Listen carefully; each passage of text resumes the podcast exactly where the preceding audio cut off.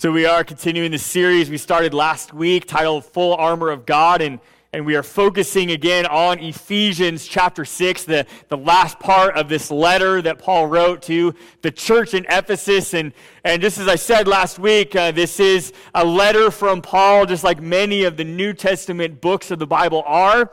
Um, but Ephesians is a little bit different in that it doesn't address specific issues, it addresses some bigger picture issues with the church and, and specifically the different purposes that God has for the church to live up to.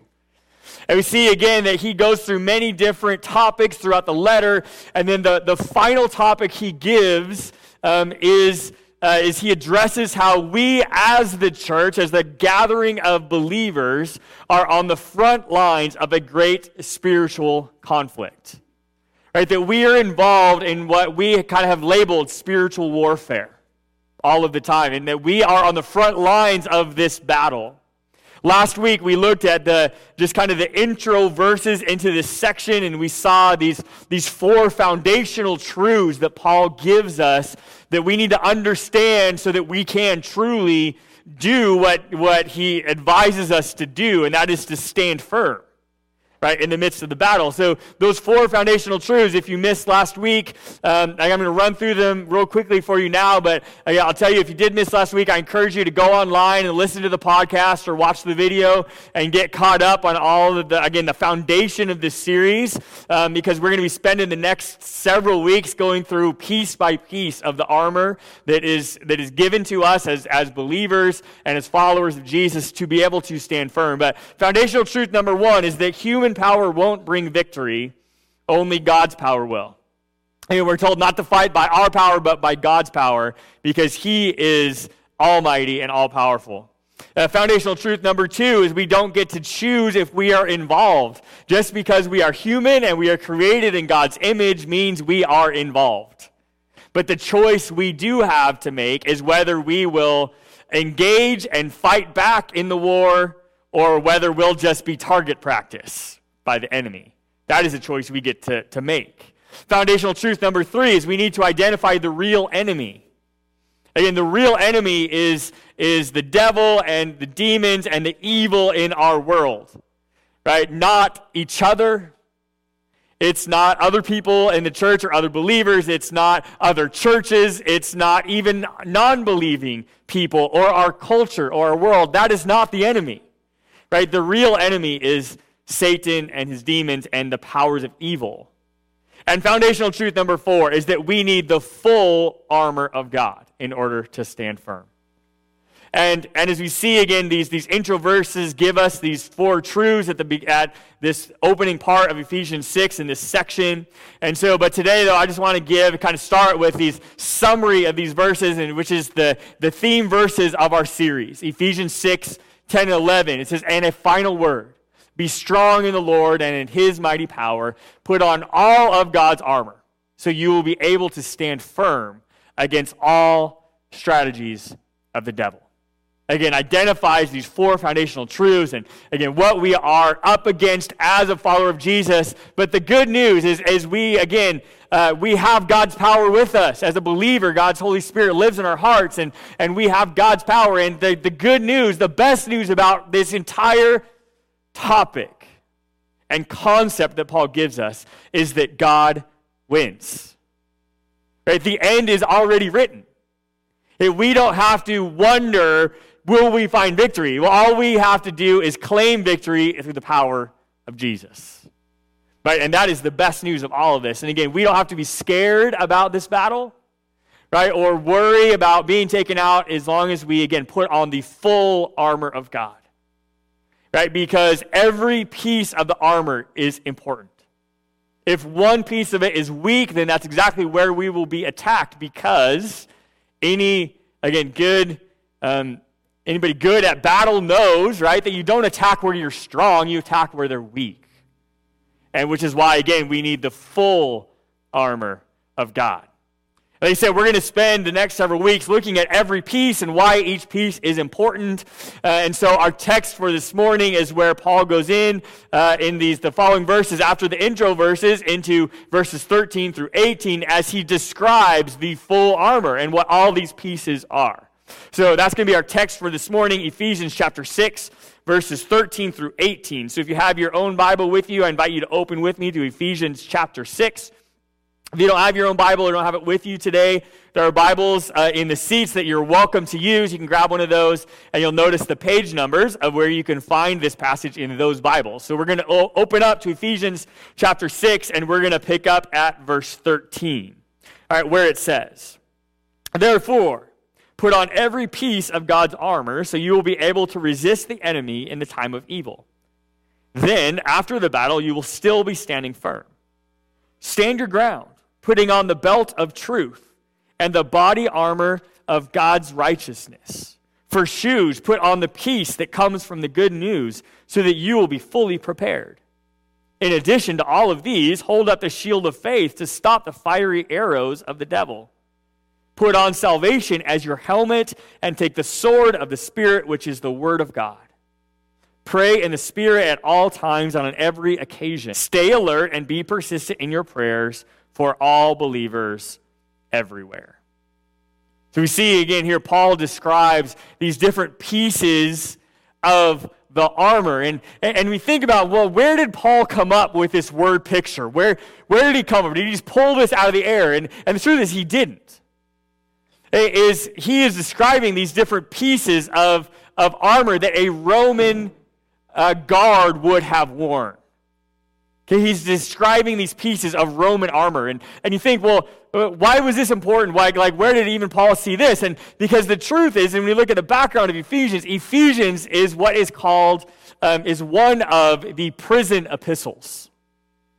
Okay, prison epistles is a fancy scholarly word for meaning that it's a letter that Paul wrote when he was in prison.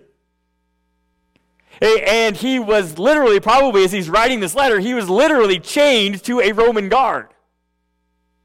Right? And this Roman guard would have been wearing this armor, right? Because it was their uniform. And he, he would have been looking at this and saying, how, how can I get them to understand how serious this, this battle is? How, how, what, what words can I use to describe the importance of this? And he looks up and looks at this Roman guard, right? And says, I got an idea. Right? And this God gives us armor, he gives us all these different pieces.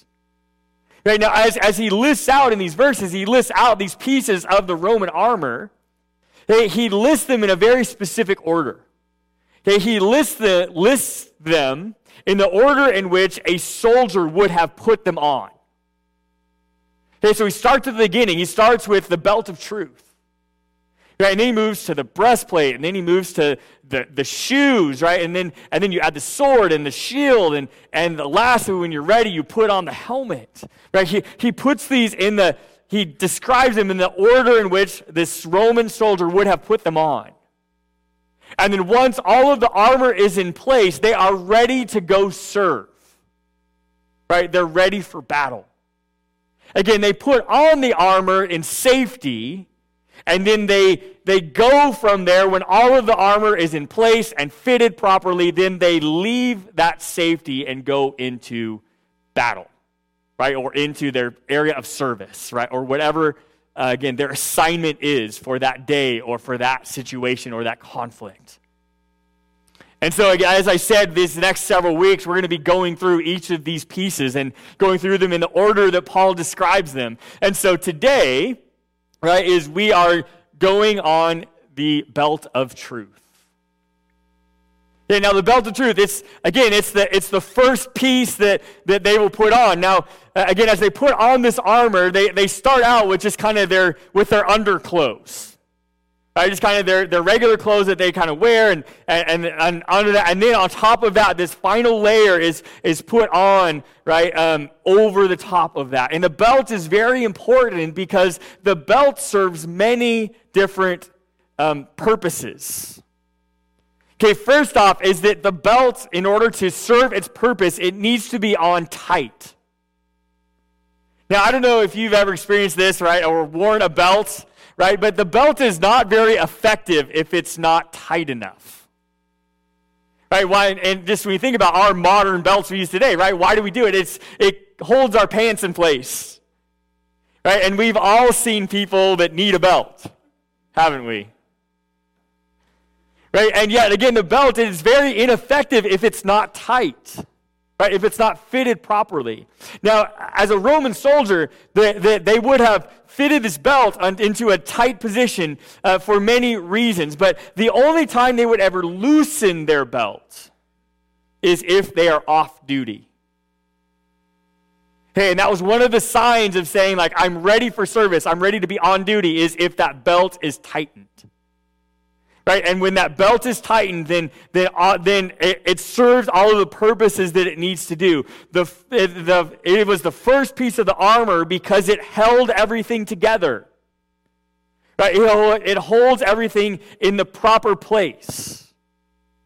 Because starts off with even just the undergarments, right? Is, is it's put around their waist, and as it's tightened, it holds that those garments in place underneath the armor. They also, these other very important pieces of the armor are attached to the belt. Example, the next piece that goes on is the breastplate. And the breastplate literally would have been attached to the belt. It, it keeps it from moving up, because if it moves up, right, it would choke them right? Or it wouldn't protect all of the, the vital organs it's designed to protect. But we're going to go more into the breastplate next week. But again, the breastplate would have been drastically ineffective without the belt. So it starts with the belt, then it, it, holds the undergarments in place, it holds the breastplate in place, and it and lastly, right, as we get to the only offensive weapon that that the um, again the Roman soldier would have had would would have been their sword. And the sword then is also attached to the belt. Right? It holds the sheath and, and it carries it and it holds it where it's access, accessible for when they need it. Okay, the belt held everything together. In fact, the belt affects all of the other armor. If the belt doesn't do its job, the rest of the pieces of the armor are going to be less effective without the belt. And, and again, this is where Paul starts. Right, he says, first look at the belt. And the belt is the belt of truth.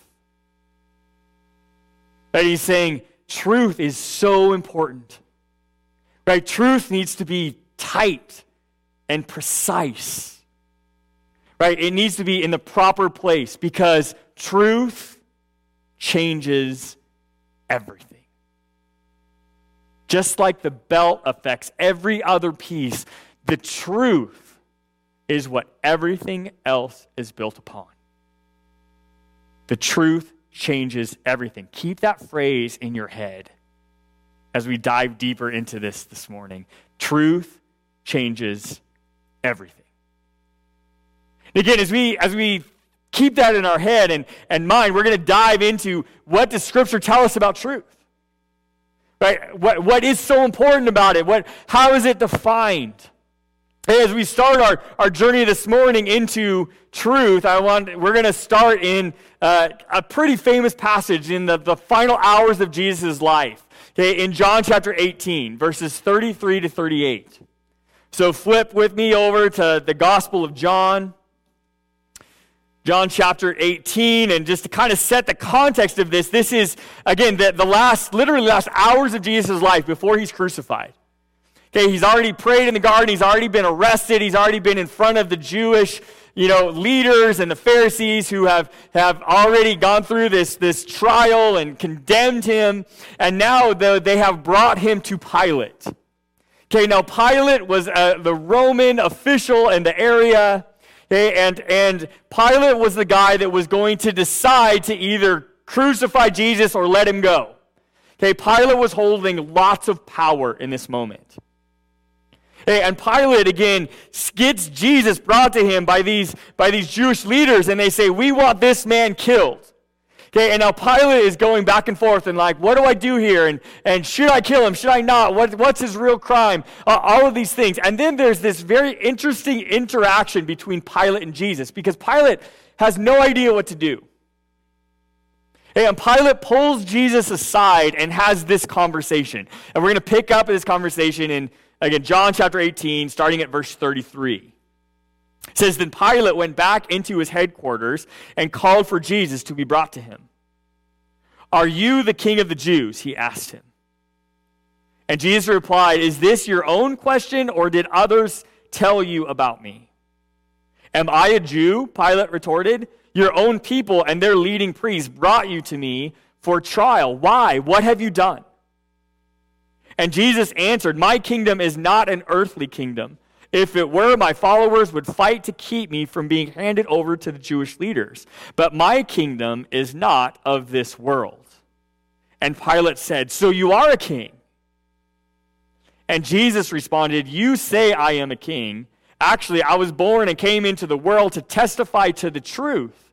All who love the truth recognize that what I say is true. What is truth? Pilate asked. And then he went out again to the people and told them, He is not guilty of any crime. Now, I bring up this conversation between Jesus and Pilate because, because notice, how does the conversation end? Right? Pilate's already confused. Right? He's kind of looking at this. He's like, I don't understand why they brought you to me. Are you a king or are you not a king? I, I just, I don't get it. Right? And he, and he goes through this exchange, and Jesus does what Jesus many times does, right? Which is he answers a question with a question. Right? Which only leads Pilate down this road of, of deeper confusion. And yet Jesus kind of gives him this riddle about, about being a king and, and not of this world and all these different things. And Pilate kind of gets on this. And then Jesus says, This is the key to what you're trying to figure out. It's truth. Right? I came because I brought truth and I bring in truth and I am truth. And, and, and this is what we really seek. And then Pilate stands back and was like, Whoa, what is truth? Right? And Pilate kind of stands, he's like, You're going down a road that I'm not sure I want to go down. Right? You bring up again this, this huge question that we all ponder within the very center of our soul. What is truth? Right, what, what do I build my life on? Like, what can I stand upon? What, what, what can I know is real? Right, and there is so much depth in that question. What is truth? So much that we need to ask the same question today that Pilate asked then What is truth? What is truth? Because we already know, and we saw last week as we looked at that, we live in a world full of lies. And yet we need to know what is true. So much so because just as Paul tells us, right, it's the belt that pulls everything together. Everything's built upon it. It's truth. Well, what is truth? So as we dive into, again, God's word, as we seek this answer, right, that, that Pilate asked of Jesus, that Jesus says, I, I, am bringing the truth. And it's like, well, then let's find out what that is. Right, so we're going to start this morning as we, we dive into this question, what is truth? We start with the Old Testament definition of truth. Okay, because again, the, the, the Old Testament and the New Testament, they, they give us very different perspectives. Okay, in the Old Testament, the Old Testament definition of truth, it is, it is a character trait. Again, we read anything in, in the Old Testament when it talks about the truth, whether it's in the Psalms or in the Proverbs or the writings of the prophets. Okay, there's all these, they talk about truth a lot, but when they talk about truth, it's a character trait. Okay, it is not fact oriented. And yet, that's where I think our minds naturally go, right? Is truth, well, it's, it's about the facts, not from the Old Testament perspective. The Old Testament perspective treats it as a character trait, not a fact oriented, but it's an attribute of a person or a community. Again, that person has truth. Right? That community stands for something real. You can trust what they say. It's very different than just facts. Right? It's a character trait. Okay, in fact, the, the bigger definition okay, of the, this Old Testament Hebrew word that is often translated as truth. The, the Hebrew word is emet, E M E T. Okay, the, the, the full definition of this Hebrew word is truth, faithfulness, security, or reliability. It's most times connected to relational situations involving love, kindness, mercy, justice, and righteousness. Again, it's not a list of facts. It's about your heart and your character and your intentions and the way you interact with people. Are you a person of truth? Does this community stand for truth? Are they, are they reliable? Are they righteous? Are they loving? Are they kind? Again, this list, this definition of, of truth from this Old Testament Hebrew word looks a lot like the fruits of the Spirit in the New Testament. Right? Truth is a character trait.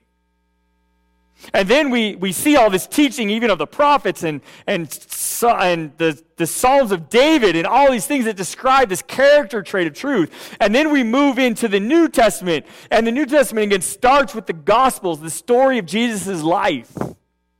Right? And the New Testament defines truth a little bit different. In the Old Testament, we see this character trait. And then in the New Testament, the New Testament defines the truth as Jesus. Now, I know what you're thinking. We're like, is the answer really Jesus? Right? Yes, and, and I understand when you come to church, you feel like the answer should always be Jesus, but it's actually Jesus on this question, right, of what is truth. In the New Testament perspective, it is described literally on, on all of the, the places that are talked about truth, is you could replace it with Jesus. So we see in the Old Testament this is this character trait, and then in the New Testament, right, we get the, the Messiah, the God's Son is sent to this earth, and then he manifests everything that is truth in who he is. Jesus lives out this character trait of truth. In fact, this we see this many places all throughout the New Testament.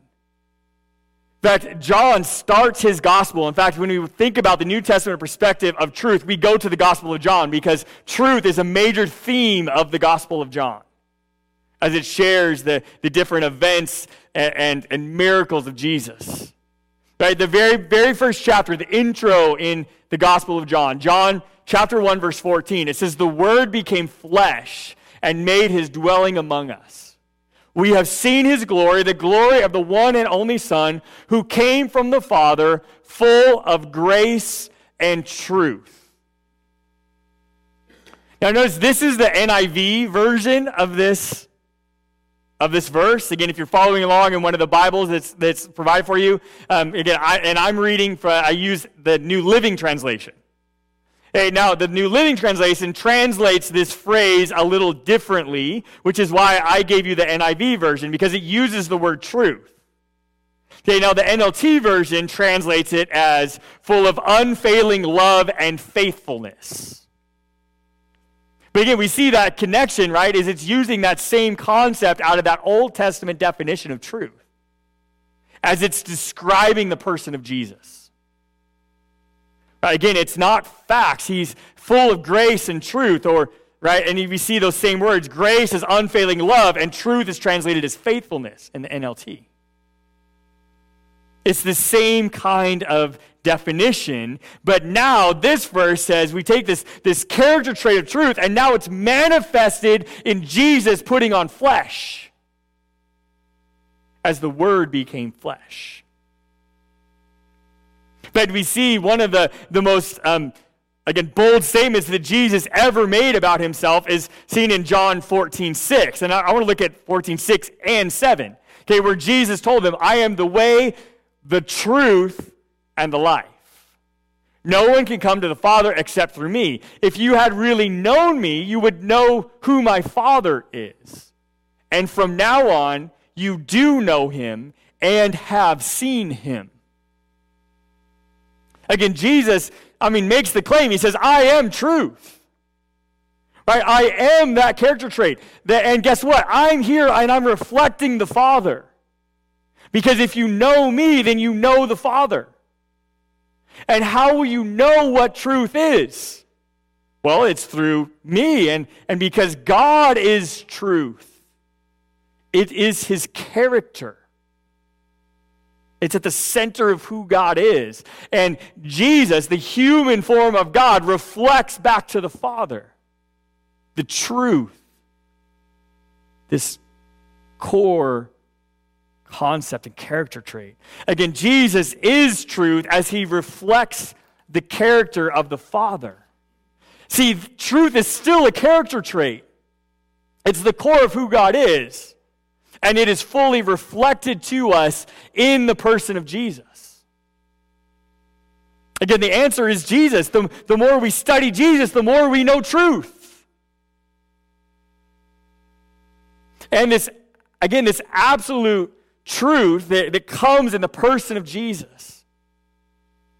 Right, that we see again as we talk about this cosmic war, and again we looked at this verse last week in, in John 8 44 that, that identifies the devil. And again, this is Jesus speaking. Okay, and says the devil was a murderer from the beginning. He has always hated the truth. Okay, what does the devil hate? God. Right? He hates the truth because there is no truth in him. When he lies, it is consistent with his character, for he is a liar and father of all lies. Again, we see Jesus defines himself as truth and is reflecting this into the Father. Right? And then we see, though, then he gives us this, this other definition of what's not truth. Right? The opposite of truth, which is, which is lies and deception. And again, identifies for us who the real enemy is because truth changes everything. Right, as we realize again this, this whole idea and this concept, this is where the battle even comes from, right? Is the fact that, that Jesus and God uh, manifest this character trait of truth, and yet the enemy is the opposite of truth. There is no truth in him. And there is the cosmic conflict. Right, as we see this, right, Jesus is teaching us to say, hey, spot the lies. Right? How do you how do we know the lies? How do we know we're being deceived? Well, it's by knowing the truth. Because if you know the truth, then a deception becomes very obvious. Think about this concept truth versus deception. Okay, I got a quick little video to kind of illustrate the power of this truth versus deception. Let's watch this. Hi, I'm the truth. And I am not deception. You're not deception? No. Uh, I think I know what's going on here. So, what color is this room? Purple. Gotcha. Right, so this room is not white, and you're not deception. Right. But even if you were deception, we couldn't believe anything you'd say anyway, right? Because they'd all be lies. Not necessarily. So if you were deception, you'd tell the truth? Yes. Because lying is bad. No. So it's okay to lie, Yes. but you don't. No.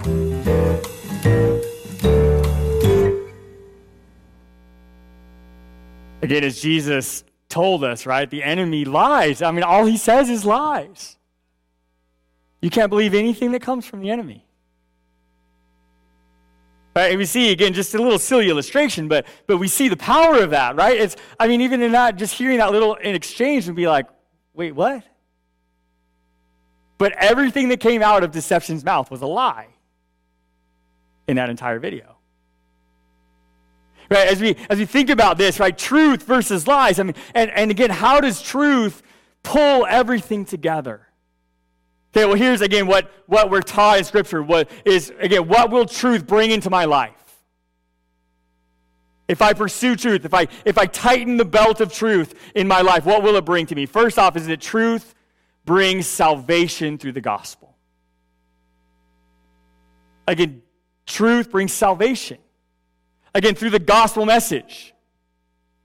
In, in, the very beginning of the letter, um, as Paul starts this letter to the Ephesians, he, he lays this foundation of truth in the very first chapter. And he says, And now you Gentiles have also heard the truth, the good news that God saves you.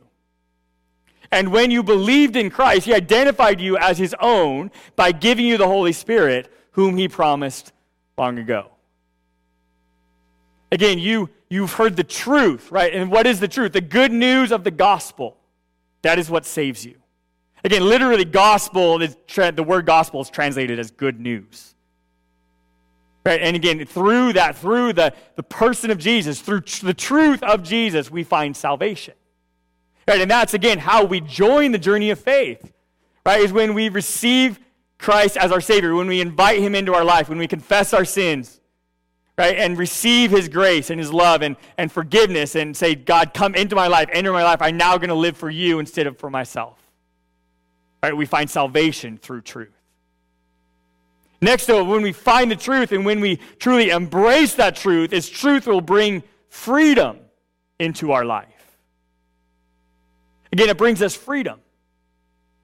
You see, it, again, in, in John 8, 31 and 32, Jesus says to the people who believed in him, If you are truly my disciples, if you remain faithful to my teachings, and you will know the truth, and the truth will set you free.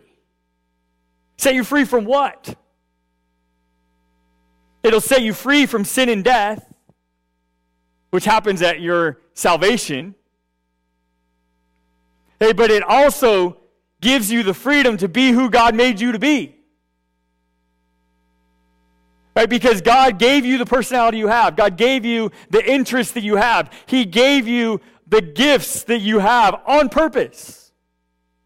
God made you the way you are. And, it, and the more you know God, the, the more you can be who you were created to be. I tell you, that's one of the lies that people tend to believe in our world. Is that if I choose to follow Jesus, then I have to change who I am. No, you don't. God made you the way you are on purpose.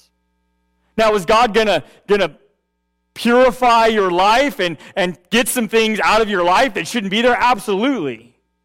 But He's not gonna change who you are.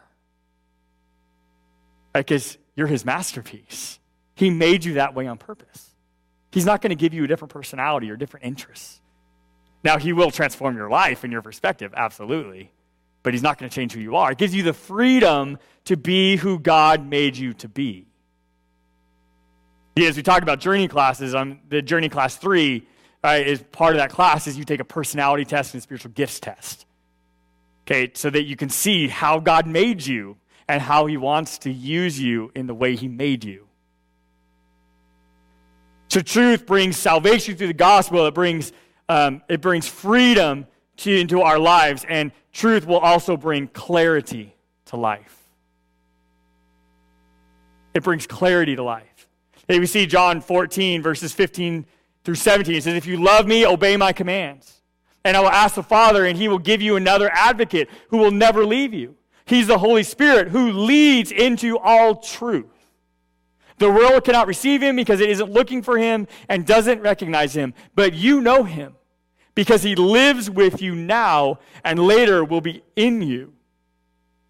Again, the Holy Spirit indwells your heart when you receive Christ your Savior, and He will open your eyes to so many things as the Holy Spirit leads you into truth. so we see truth again brings all of these things into our lives.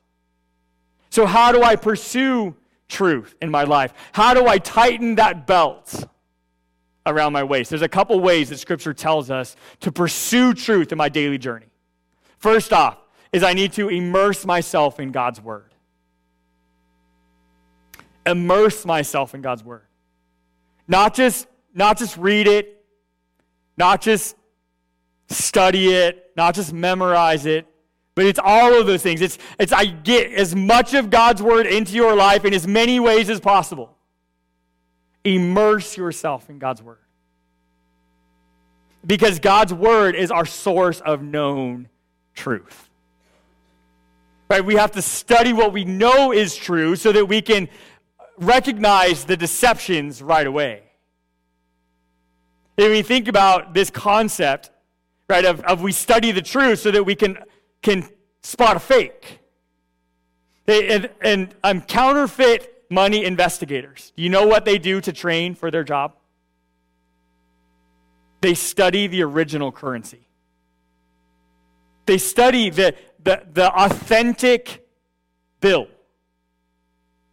And they know it so well. They know the feeling of the paper, they know the watermarks, they know all of the artwork, they know the coloring, they know, they know the original so well that when they see a fake, they know it instantly.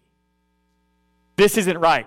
That's in the wrong spot. The paper doesn't feel right. The coloring's off, right? Whatever. But they don't study the counterfeit, they study the original. Right? And that same concept is true in our faith journey. The more we study what we know is authentic, our known source of truth, right? The more we hear of God's voice and learn his voice, the more that we can spot a fake instantly. So we immerse ourselves in God's word. Again, not only will God's word fill our mind and our heart with truth, but that truth will truly transform us. Right, John 17, 17 through 19. Make them holy by your truth. Teach them your word, which is truth. Just as you sent me into the world, I'm sending them into the world. And I give myself as a holy sacrifice for them so they can be made holy by your truth. This is Jesus' prayer hours before he goes to the cross. Right? As we immerse ourselves in God's truth and we are made holy by that truth. And then the, the second thing that, that we are instructed to do, again, to, to, to, um, to gain truth into our life as a part of it is to genuinely worship God. Genuinely worship God. Again, Jesus tells us in John 4 23 and 24. He says, But the time is coming, indeed, it is here now, when true worshipers will worship the Father in spirit and in truth. The Father is looking for those who will worship him that way. For God is spirit, so those who worship him must worship him in, worship him in spirit and in truth. Again, how do I worship God in truth? Well, it means that, that I hold nothing back. Right? That I give him the genuine things that are going in my life. Whether that's a struggle or a praise or a need or, or whatever it is, I, I bring that to him in worship. I give him everything. I don't hold back. Right? And there's so many ways, again, we can worship God in truth. And again, maybe that's literally just singing because I'm worshiping, not because I'm worried about the person behind me is going to hear me. Right? Or, or I come to I come forward and pray because God's leading me to do that instead of worrying about what everybody else is going to think.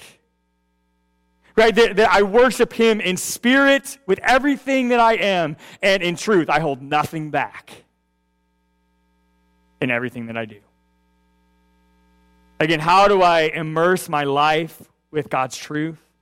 How do I have it help me move forward in my life? Is I immerse myself in God's word and I worship genuinely and worship only God.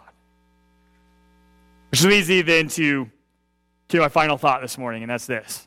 In a world full of lies, Jesus brings truth. And truth changes everything. How much truth is in your life? How much is Jesus a part of your life? All right, what can you do this week to, to tighten the belt a little tighter? Bring more of God's word in your life, to, to worship Him genuinely. Again, I don't know, maybe it's even just receiving Christ as your Savior for the first time and finding salvation through His truth. Whatever it is, I just encourage you again to take that step.